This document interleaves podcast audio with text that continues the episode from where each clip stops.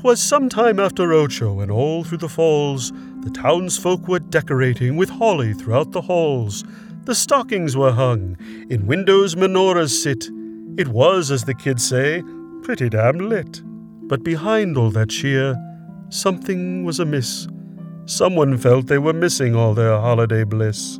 Sitting in his cave, all chilly like a penguin, was the hero of this story, me, Zane Sanguine.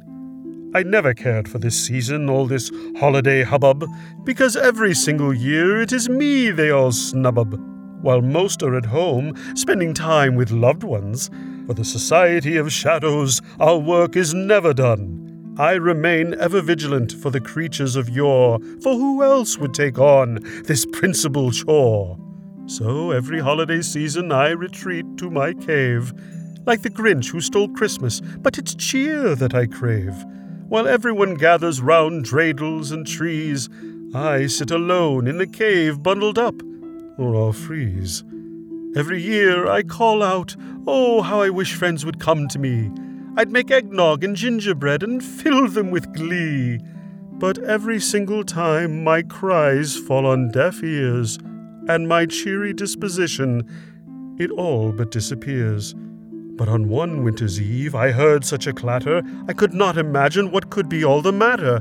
The wind, it was swirling, the snow blew all round, and there, right before me, a hole grew up from the ground.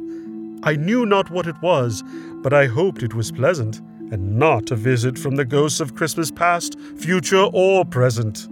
But instead the cave shook, and from the hole came a fuss, and roaring out from it rose none other than Krampus.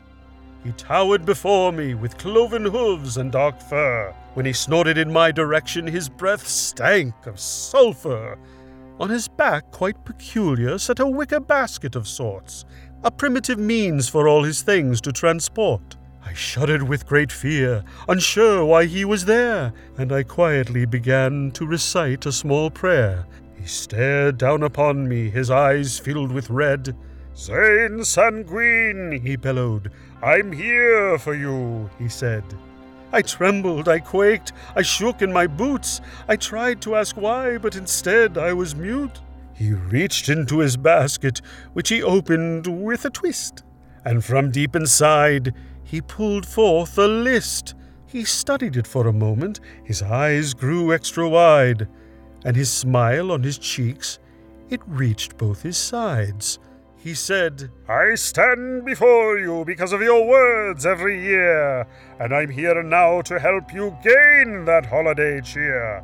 And with that, he shook, and his basket came free, when an interesting feeling began to take hold of me. I floated off the ground, a few feet in the air, it caught me off guard, and I accidentally sweared. But all around me, the cave, it it in space, and transformed before me right in front of my face. No longer was it dreary, the slimy cavern walls, but instead it was adorned with boughs of holly in the halls. Sparkling lights hung from every corner of the cave, turning the dark Gothic look into a holiday rave. And Krampus, not done spreading his holiday joy, had more hidden in his robes, like a horse that's from Troy.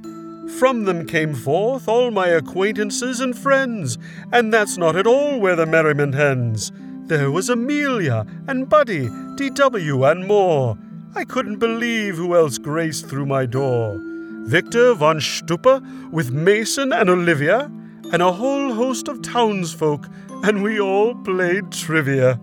With Krampus, I realized I made a great error.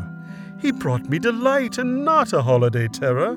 He was actually my friend, which came as some surprise, considering the look I first saw when I gazed into his eyes. We sang songs, exchanged gifts, told stories round the tree, and I realized how lucky I was to be me and from that moment on, my holidays were never a chore. With my friend, the Krampus, it would never be a bore. And I learned the true meaning of the holiday season to always spend it with your loved ones, for that's the best reason. Never again will I feel that this time of year is a blight.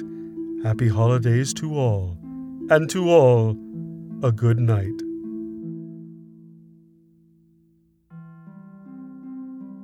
It was some hours later, when cleaning up from the party, feeling so full of cheer and from a feast that was hearty, that I looked toward the tree, and though I thought they were spent, was a single gift left, one more holiday present. I climbed under the branches and took it out from the tree. I cradled it in my arms and saw it was addressed to me. I opened it quickly, this one last holiday surprise, but could not believe what I saw with my own eyes. It was a framed photo, this final gift I was bestowed, of Amy, Buddy, myself, and a man I did not know. I looked back to the label to read the name upon the mat. It came from one Jonathan Barker. Now, who the hell is that?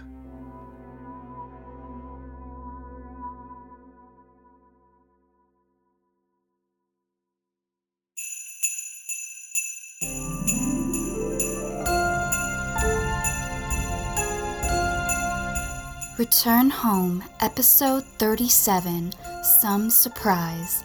It was written by Jeff Heimbuck and featured the vocal talents of Cleve Nettles.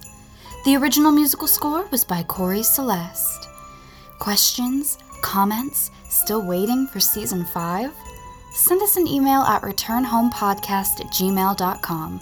We love to hear from you. Until next time, pleasant dreams.